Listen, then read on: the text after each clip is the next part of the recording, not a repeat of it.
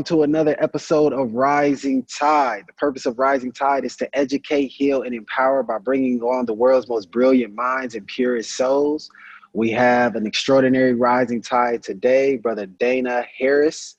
Uh, he is, you go by Math Guru, Young, uh, what exactly? Uh, you know, people say the math guru, people say whatever you feel at the time, man, because I think an educator. Look, people say, "What do you do?" I'm an educator. Facts. That's, that's what and a I, real educator at that. I was on Instagram when I came across uh, brother's page, and as I was looking at it, originally said uh, math tutor, uh, and then when I started scrolling down and looking at the videos and looked at the level of math in which he was doing, and you know, I watched the whole video. Uh, so how simple he made it. I was very impressed because it seemed like not only could an adult grasp these concepts, but also younger people. Uh, so without further ado, I want to actually let him get the chance to actually introduce himself, who he is, and what he does, and then we'll uh, build from there. Well, uh, first of all, Chris, man, I appreciate you uh, for inviting me just to, to be here on the Rising Tide. First of all, I, I love just the name of the Rising Tide because that's that's what we want to do, uh, especially in this day and time. My name is Dana Harris. Um, I, I, my title is the Chief Academic Officer of Young Gurus Math Tutoring. Um, but basically, what I am is I'm an educator by day as well as an educator by night. Man, I I, I have a uh, so my full time day job is I'm a middle school math teacher right now. I've been teaching uh, now 16 years, and uh, I started doing math tutoring about 13 years ago. And about five years ago, I transitioned transitioned to tutoring online. And uh, so I've been tutoring online for for probably four years, doing all my clientele on, online for four years now, man. So so that's that's what I do. I'm just a, in in in a nutshell. I tell people I just hustle mathematics. Yeah. No, I love that hustling mathematics. That's a beautiful phrase, bro. You should actually brand that and get like T-shirts and all the other stuff like that, because that hustle mathematics that that got a ring to it. I, so, I, yeah, I, I, might have to take you up on that idea. that got a ring to it, bro. So with this uh, tutoring online, is it that they go to your website and can get tutoring, or is it like a login thing and it got all these pre-recorded different topics? So if I'm struggling in algebra, I can just click on that and it's all the different pre-recorded videos for that, or is it more live sessions, or how uh, does your tutoring operate? So it's, it's two aspects of it. So um, on the on one side of it, the actual business side uh, I have clients that find me through social media, Instagram, uh, Facebook, as well as my actual website, www.younggurusmathtutoring.com, and they'll reach out to me those ways. But then uh, for people that reach out to me that way and they become official clients, we pretty much go through a consultation process, see what's the need of that client, whether it's an adult client or a um, a younger client, and then once we get the tutoring session started, we do it all on Zoom. And, and basically, everybody pretty much knows what Zoom does now. Um, and so we, we do it right on Zoom. Now, on the other side of things, I have a lot of people that follow me uh, and, and look towards my content. I, I've been fortunate and blessed that teachers use my content and things like that. And what that is, is my YouTube channel. Um, there was a student back in 2016. His name was Joshua Buys, and he was a senior. And one day I just tried out. One day I, I my group of kids were they were seniors, and and so a lot of them were struggling with the high level of mathematics because they needed this fourth math to grab graduate. And so one day I just tried it out. I said, you know what? I'm I'm gonna record a video, upload it to YouTube. I had a YouTube channel for a couple years before that and I said, I'm a since we had one to one Chromebooks in the class, and I said, I'm gonna give them this video in class to teach the lesson, and then give them their assignment that I want them to work on. And while they're watching the videos and working on the lesson, I can walk around and just facilitate the lesson. So that day, the response was phenomenal from my students. Man, they were like, you know, Mr. Harris, we like that. Can we do that more often? And they were seniors. So for them, it was kind of like, look, do we have to sit here and listen to you teach and this and that and go through the motions? Uh, because you got kids in a classroom that are at different levels. But long story less long, um, that was the beginning of my YouTube channel. Now I have over 200 math videos on YouTube. Um, they're broken down into different playlists. Uh, there's an elementary playlist, a middle school playlist, a high school playlist, and then there's different playlists about uh, different topics. Some dealing with triangles, some dealing with functions, some dealing with polynomials, and a bunch of the different math topics. They, I still can do a lot more breaking down of those playlists. Uh, but yeah, people can just go right there to the YouTube channel and click and, and get a quick lesson. Man, that's uh beautiful, bro, that you give all that free game out because boy, I would have thought, man, people got to go to the website, get a little login and all that, a monthly subscription to have access to all that little dope content. Maybe that's coming in the future, uh, but I definitely see that the value that you add.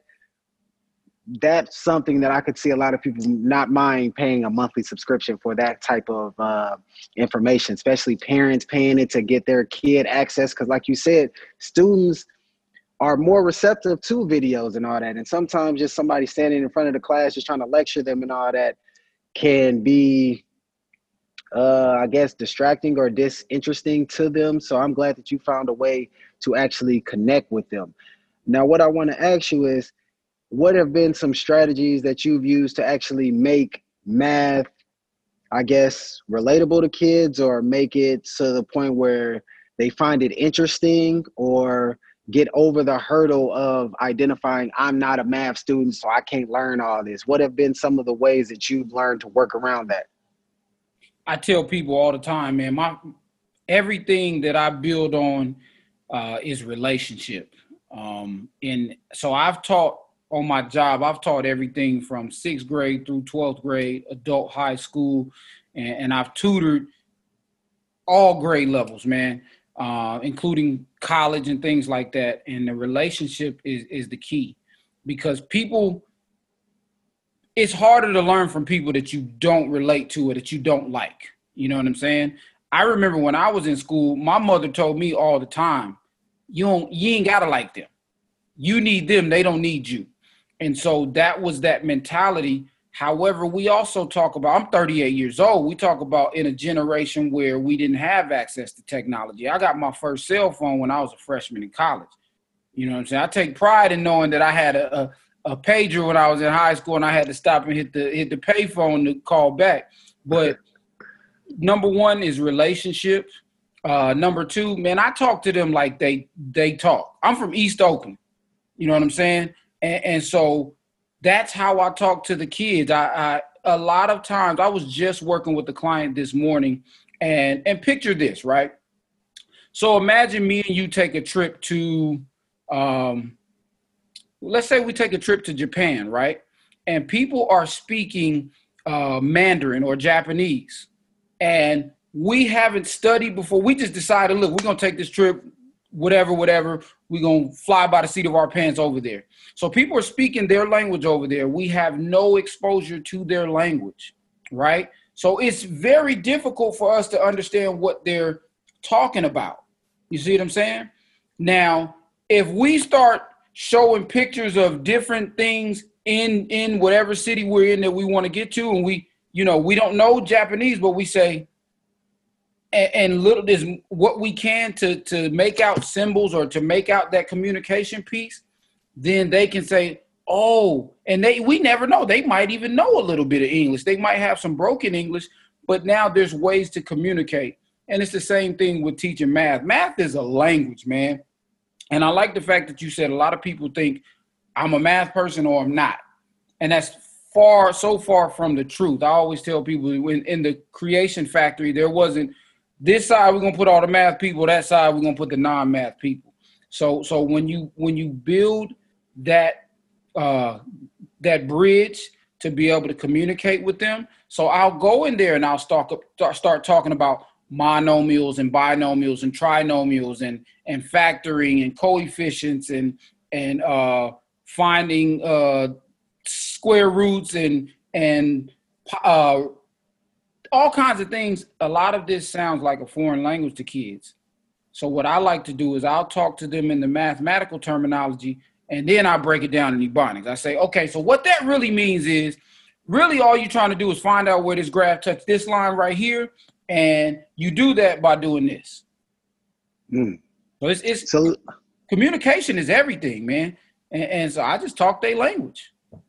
No, facts. What have been some of the main challenges that you feel that cause people to believe I'm either a math person or I'm not a math person in your experience? It's around. When do they start to develop that idea? It's it's around them. Uh, so so we have this concept of new math, and so for parents, a lot of times parents that are, I would say, if you're if you're a parent and you're over 30, most likely you consider math in elementary school now new math. When like when Common Core came in, they started this concept of new math, and that's what people labeled it. So the parents, if I'm at home and I'm trying to work with my son, and I totally like the math that he's working on, I say, "Oh, well, you just do this and this and this," and he says, "No, my teacher said that's not how you do it." I'm gonna get ticked off, and I'm gonna get frustrated continuing to hear that message. That's that's if I even try to help them because there's a whole nother group of people that just says, "Oh, I hate math. I couldn't stand math. I I stopped doing math once they started putting letters in it." And so when the kids hear that, the kids start to think, "Oh, well, maybe I'm not a math person because my dad's not a math person. My mom's not a math person.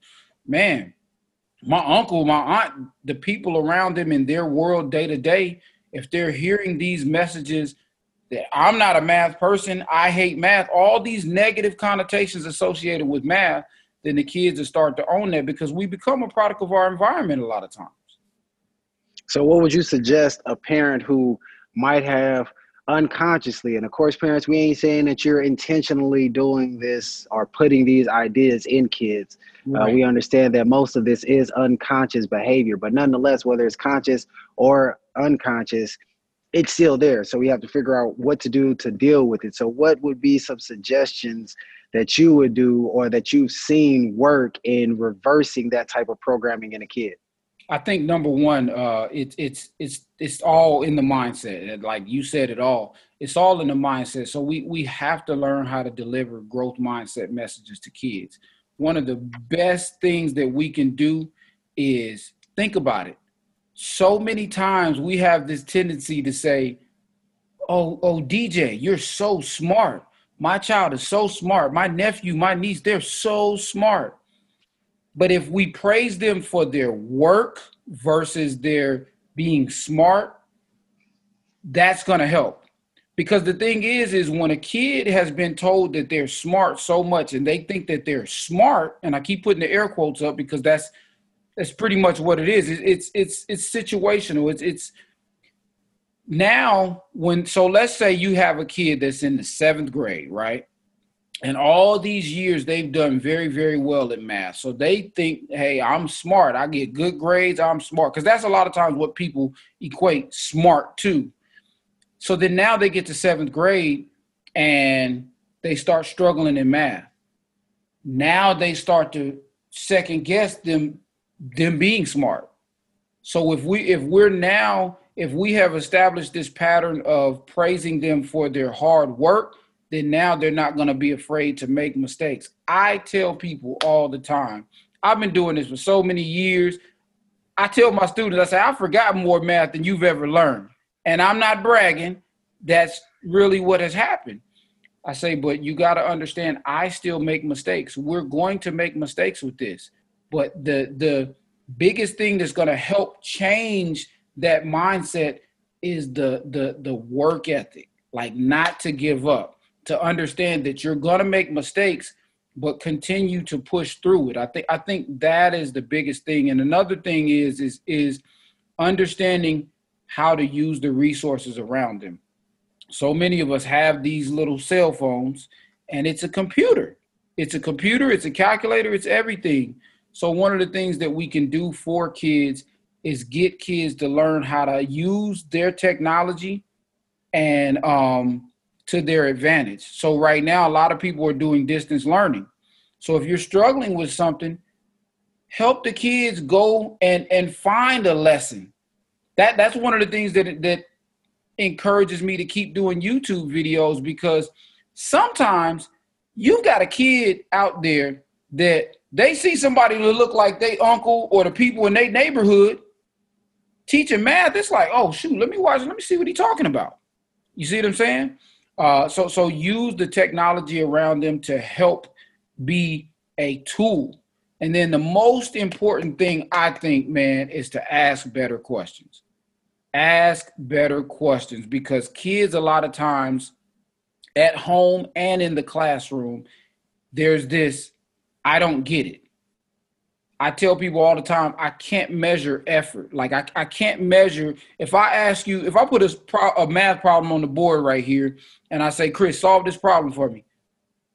I can't see the bubbles above your head of what you're thinking. So if you have the same look that you have right now, I don't know whether you're. Pro- I don't know what you're doing. You see what I'm saying? So yeah. I think that when we ask better questions, if you have a kid that says, like, it's a rule in my classroom, you can't say, like you have to ask me a question, and they get mad at me a lot of times. I'm like, ask a question, Mr. Harris. I don't understand number five. Mr. Harris, I don't get number five. Uh, Mr. Harris, I need help.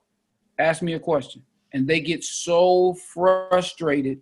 But over time, we build that culture of asking better questions because I have I have I have this idea that the question, the answer is always inside the question. And a lot of times when kids start asking better questions, they realize, oh, as they verbalize it, you know what I'm saying? I, and I tell them, I say, you all are asking questions all the time. When you Googling stuff, when y'all say Google it, you're asking questions. You just don't always put it in question form.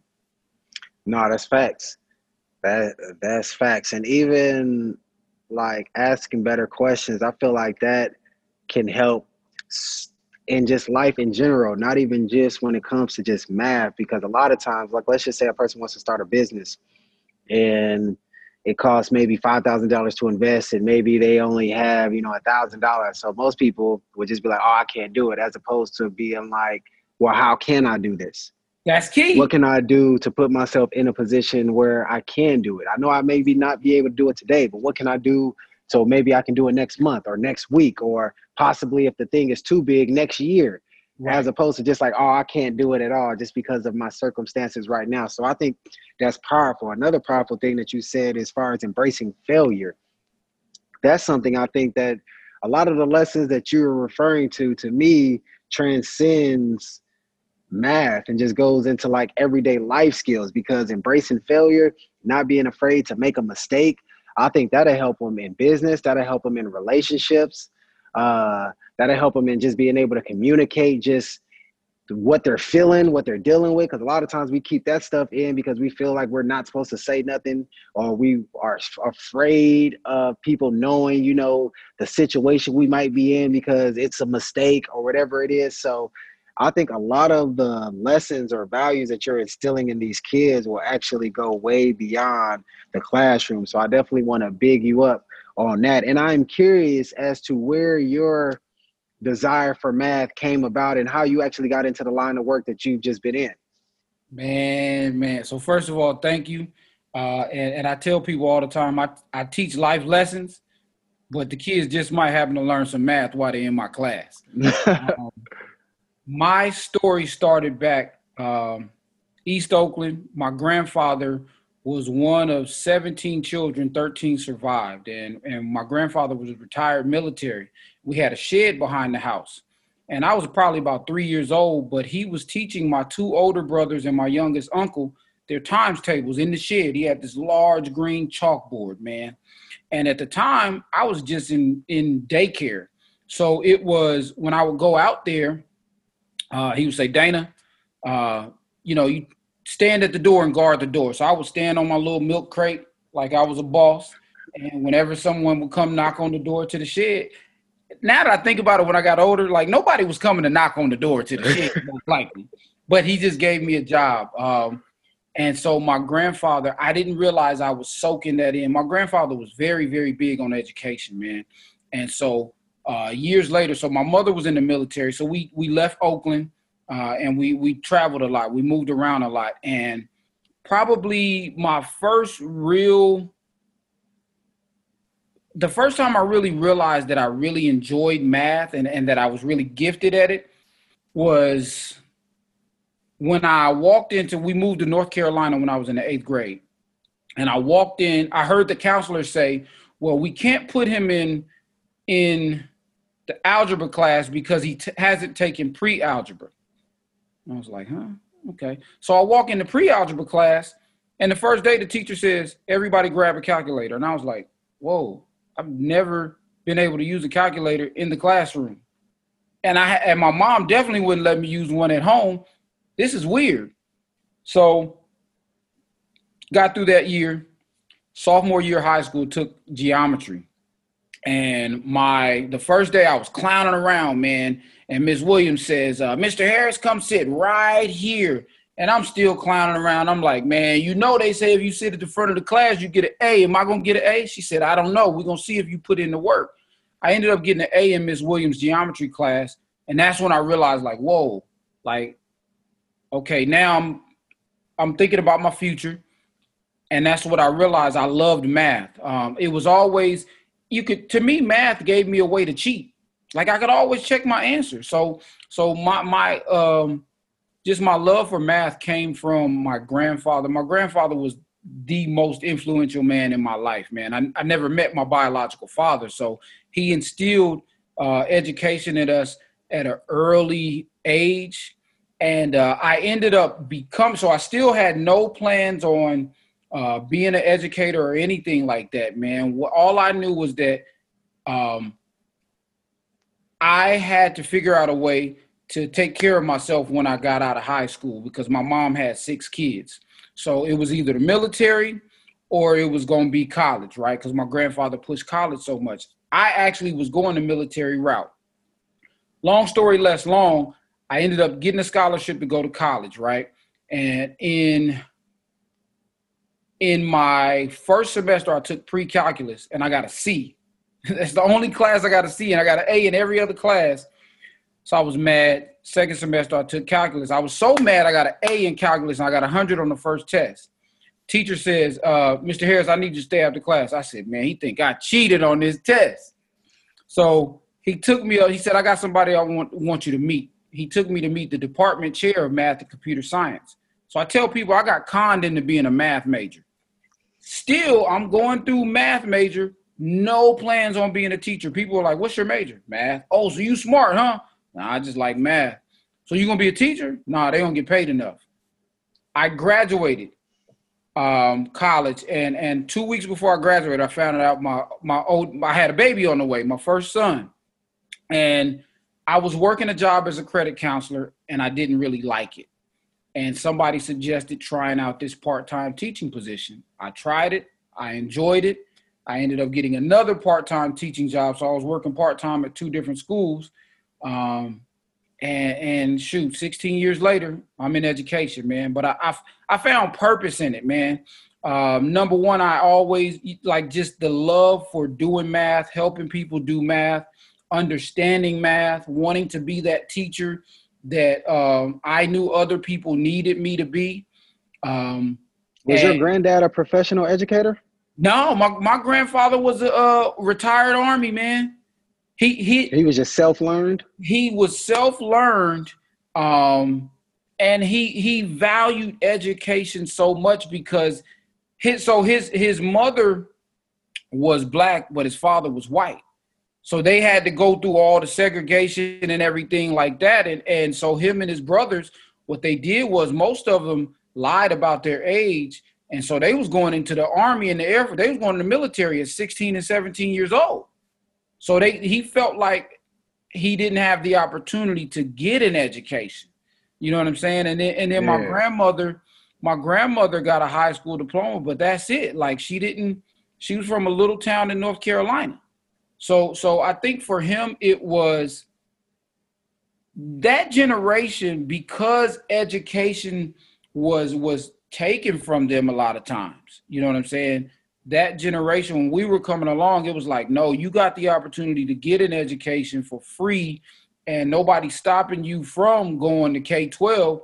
You need to get it. And and to them in that generation, also, the college degree was the ticket to making it. You know what I'm saying? How much was your? How much has your uh, teaching style? I don't know if you thought about this before. How much of that is reflective to your granddad's teaching style and how he used to teach you and your brothers? That might be the. You might have just asked me the best question yet in in these uh, podcast interviews. Um, I never thought about that um, um, bec- because my grandfather at the time he was just teaching it as best as he knew. You know what I'm saying? Um, but but I think the the real answer to that question was now that I think about it, it was based on relationship. My grandfather knew I didn't even know at the time, but my grandfather knew that I didn't know who my biological father was. My grandfather at the time knew that my mother and my two older brothers' father were were now divorced. So so he he's teaching us from an aspect of my mother's the only daughter out of six kids. So here is my three grandsons that their their father one of them father ain't in his life at all. The other one's father is off in the military, so they he gone. So I gotta be able to spend time with my grandchildren, influence them as a man, but also influence them as an educator because you got to think about it. Back in their generation, they had that mindset of education starts at home. You know what I'm saying? So I, I think it, it, it influenced it because he taught us with love. He taught us with thinking about this is this is my namesake. This is this is my my uh my legacy behind me. So it's very very important that I make sure that they're equipped. So so now when I think about it, I tell the kids all the time, listen, my face got to be good in these academic streets. So I'm gonna need you to do some work because when you go off to high school, and when I taught high school, when you go off to Mr. or Mrs. Such and Such class next year, they gonna look at your transcript and see you have Mr. Harris. And if you in there looking like you ain't you ain't learned nothing, they ain't gonna be talking bad about me. I need my face good in these academic streets. So so so I teach them. I I act like I tell call the kids really like my nephews and nieces, man. I teach them as if they're my family. You know what I'm saying? Uh, the yeah. good, the bad. I, have always dealt with the worst kids, man. So so it's like I I find ways to really relate to them and and get to know them as more than just their student ID number. This is more than just uh, I got an imaginary student in my class named Pookie. So this is more than just Pookie that's always getting into fights and always in the principal office, and he just known as a knucklehead around campus. This is my little nephew Pookie, and although my little nephew Pookie get on my nerves, I still gotta love him because he my nephew, and I gotta do my best to teach him as many life lessons as I can. Because sometimes that student may not grow drastically in mathematics, but they might grow in their character. I might be that person that gives them that voice of reason. I might be that person that they can open up and share and say, "Hey, Mr. Harris, you know what? I'm I'm going through this at home right now." You know, I look all the time, man, and over all the years, I see how many kids go in the classroom and the teacher just eight o'clock, eight thirty in the morning, fussing at them about a pencil you fussing at this kid about a pencil. Do you not realize what he probably went through or she probably went to, through just to be walking through the threshold of this door? And you tripping about a pencil? And, now, so now they're on defense. And they may not want to fight physically, but it's like now they've mentally put up a block between them and that teacher. And it's just like, I, I don't care to learn from you because I don't like you. No, that's facts. And really, one of me. my main, uh, and sorry to cut you off, Dana, one of my main uh, influences why I even got to college was one of my educators. Honestly, because I didn't grow up, me and my dad have a phenomenal relationship now, but really, we didn't even, I seen him probably like once a year growing up. So I didn't have a lot of, or that male figure in my life growing up, just growing up with my mother. Now, her dad was around. Uh, both my grandparents were entrepreneurs, so I got to spend some time with them. But as far as my dad, he wasn't present. So my mom did a good job of putting me around a lot of male educators from like school programs. Mm. Uh, so I remember I had Heroes Camp with Pat Magley. I remember I had Boys to Men with Lars Rasco. And in this particular time in high school, I had uh, my English teacher, which was Professor Sullivan. Mm-hmm. And I ain't gonna stunt because my neither one of my parents went to college, so I was never thinking about college, and my mom wasn't right. trying to prepare me for colleges because she didn't she didn't know anything about that because she didn't go.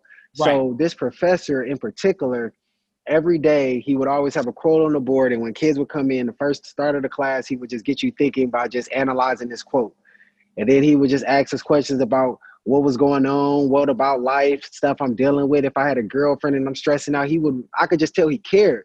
So right. then I end up becoming like this uh, his teacher assistant because I'm like, yo, I want to spend as much time around Mr. Sullivan right. as I can because right. like, yo, he's really like first off, he's a, a black male that looks cool. He's not corny. He's right. not a pushover.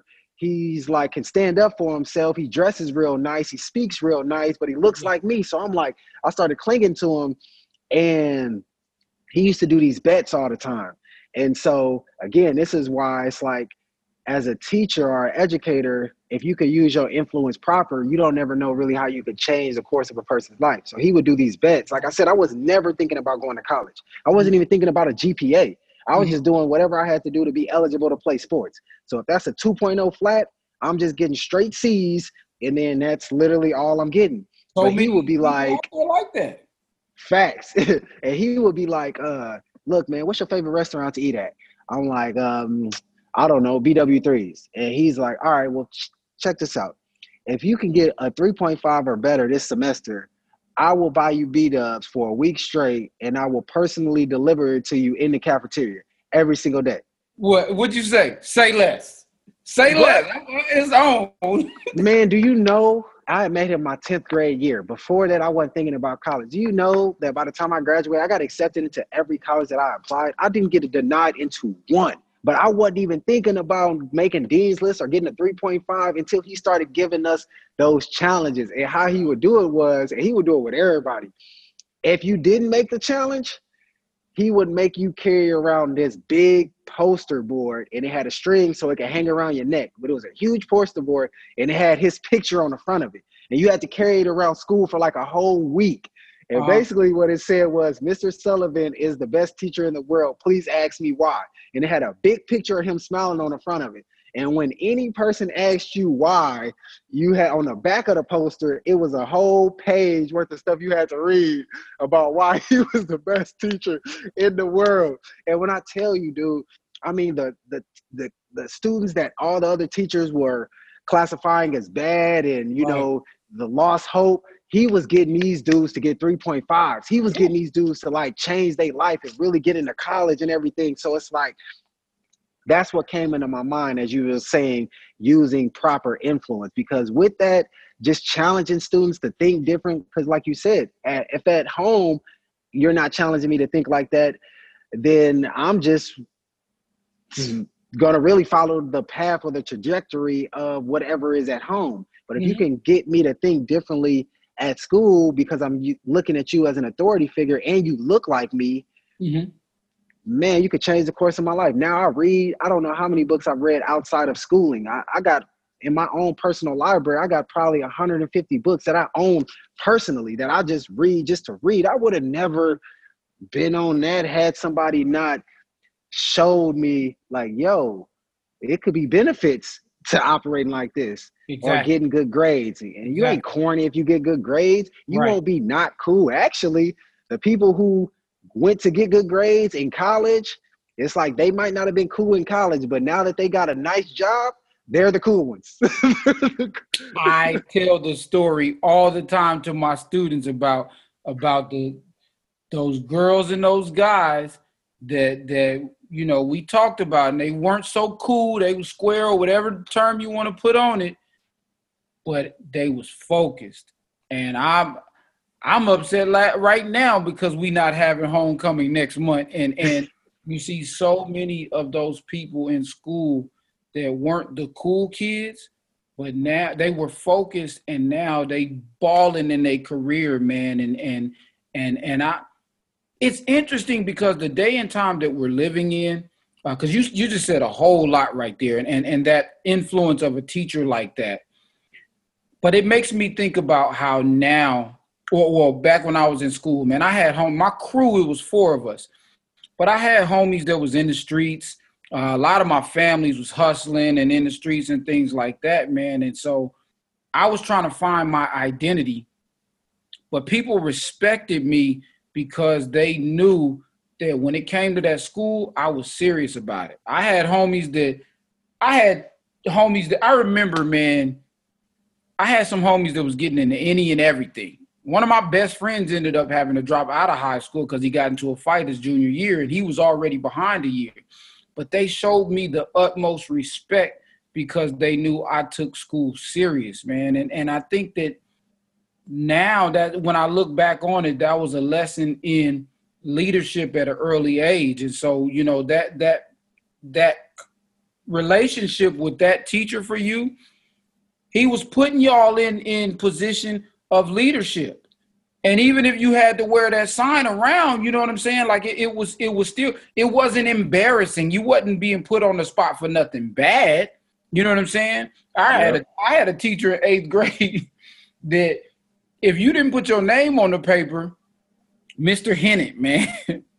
and Mr. Hennett was like Captain Planet. He was trying to save the world, man. He was recycling before recycling was cool. Mr. Hennett used to have lunch detention, and it, he called it the Who Family Reunion.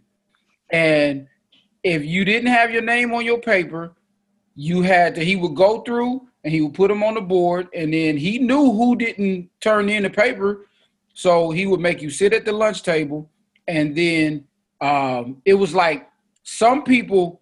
I forgot how he decided, but some people had to actually wear. If you if you could claim your paper, you was all right. But if you could not claim your paper, you had to put this paper bag over your head with eyes uh, holes as eyes in it, and and it was like I'm I'm the head of the Who family. But Mr. Mr. Hennett did things like that, and it, it was strange at the time. But you think about the impact that people like Mr. Hennett had on you, man. Uh, and so everybody's story was impacted by a teacher in a great way or a terrible way. Like like they everybody has that teacher that either made them realize like you, it changed the trajectory of their life in a positive way, or it was that teacher that told them they wasn't gonna be anything. I hear so many stories of kids that say, "Oh, well, my my this grade teacher told me I wasn't gonna amount to nothing." I tell kids all the time. I say, "You'll never hear me tell you that you can't, you ain't gonna amount to nothing." I said, "Now you might hear me tell you, hey, now if you keep acting like that, you keep behaving like that, you're gonna have a hard life." But I refuse to tell a child that they not gonna be nothing, that they gonna be a failure, because I know those words have life and I don't want to be that person that those words ring in that child's ears for the rest of their life. Facts. Have you ever heard of uh, echolalia? No, I need to write it down. I believe that I'm spelling that right. I believe it's E C O H I L I A, something close to that. Um, but it's basically a psychological term, meaning that the words and phrase that's constantly repeated from the outside coming in will eventually be adopted into our belief system, regardless of whether they're true or not, regardless of whether we have contrary evidence to prove it's true or not. The fact of it constantly coming over and over and over and over again, it will just deeply ingrain into our belief system. And before you know it, it will start affecting our behavior. Mm-hmm. So a mm-hmm. lot of times, uh, like when kids are young, you'll hear parents be like, oh, that's my little fat man, or just something along those lines. And before yeah. you know it, a kid grows up with a high predisposition to overeating. And you're like, yo, I don't even know where this is coming from. But a lot of the ideas that are just forced into kids' minds before we're able to distinguish between fact versus fiction, reality mm-hmm. versus imagination, mm-hmm. you know, uh, a thought that just somebody else says versus something that I identify with. So, in your experience, like, have you seen the negative effects of just all the ideas that have been put into kids' minds? Oh yes, most definitely, man. Um and how does it affect them in the classroom? It it it all it, it affects them so bad in the classroom because if you think about it, when you when you start to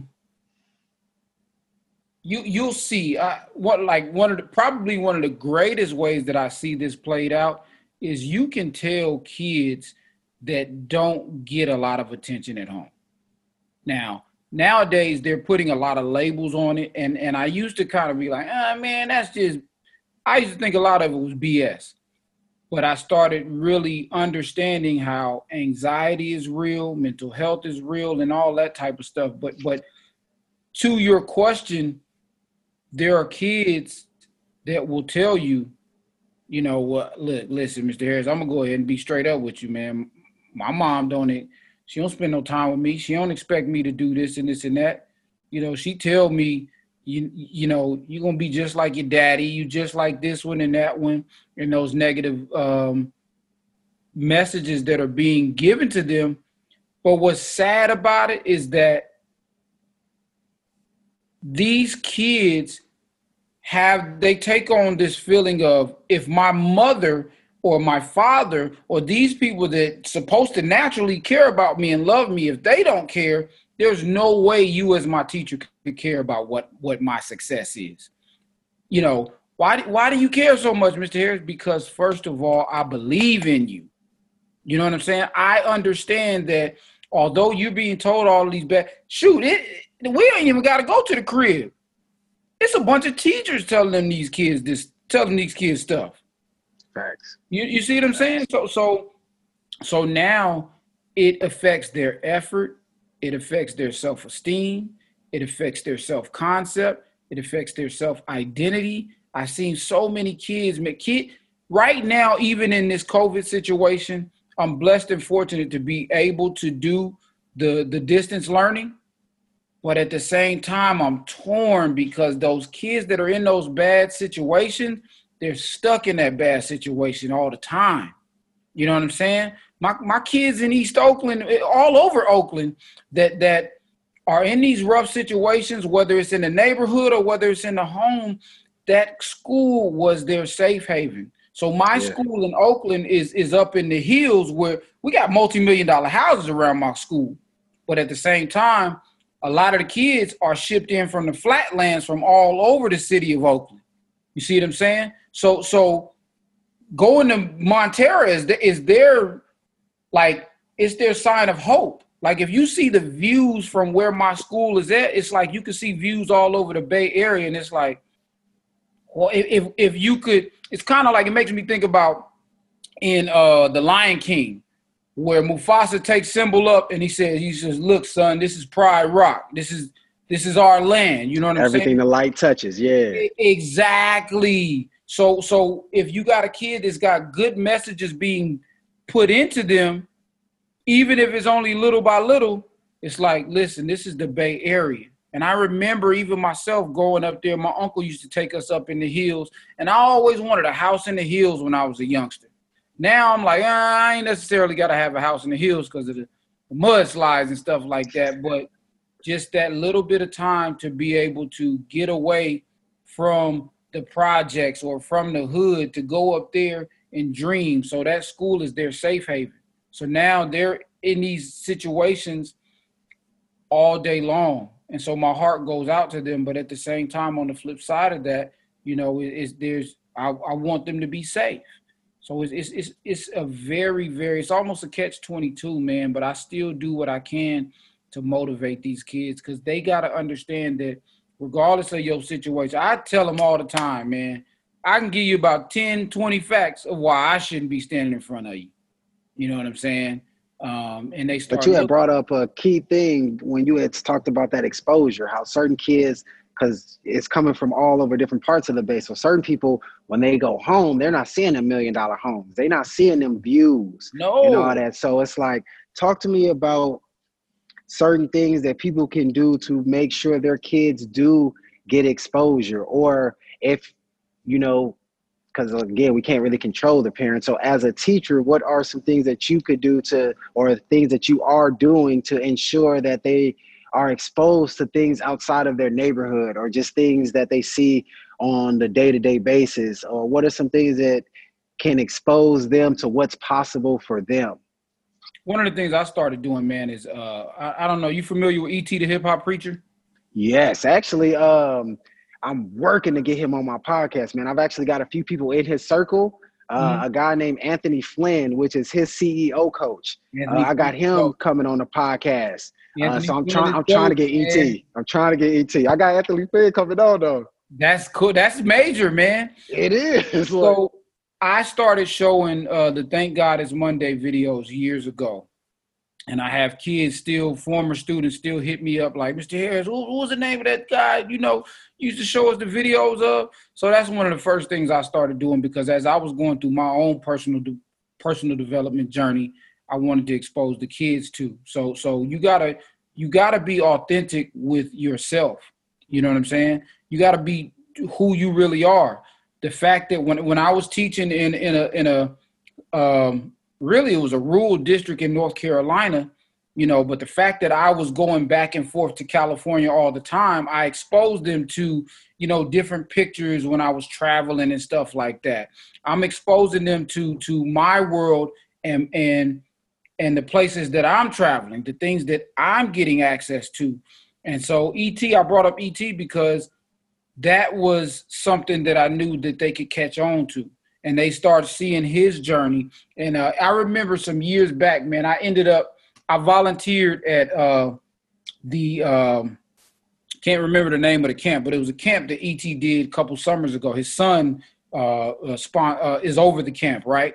And so I, I was so excited because I had a, a quick shot of me in one of the TGIM videos. And the kids couldn't believe it. I didn't tell them ahead of time. I just went in there and showed them the TGIM. They was like, yo, Mr. Harris, is that you? like, huh? What y'all talking about? In the A's hat. You the only person I know to wear A's hat. and, and, of course they saw the beard. But so so that's a level of exposure. Um yeah. I, I, and I and I think that man, we got the internet, man. We got the internet. We can expose them through the internet. We can expose them through Instagram. I tell them about my my family. I have an older brother who's a pilot. I have an older brother who has two skateboard companies.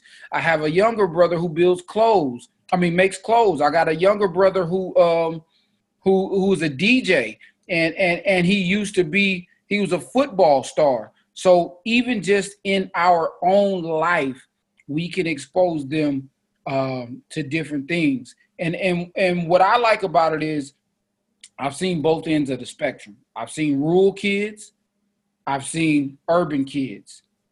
And people always ask me, well, what's the major difference between teaching in a rural district and an urban district? And I tell them all the time, kids are kids. Because you got kids that are that are growing up in cities like Indianapolis, cities like Oakland, who've never been outside of Oakland, who've never been outside of Indianapolis. So the exposure is understanding that now, first of all, schooling and education are totally different.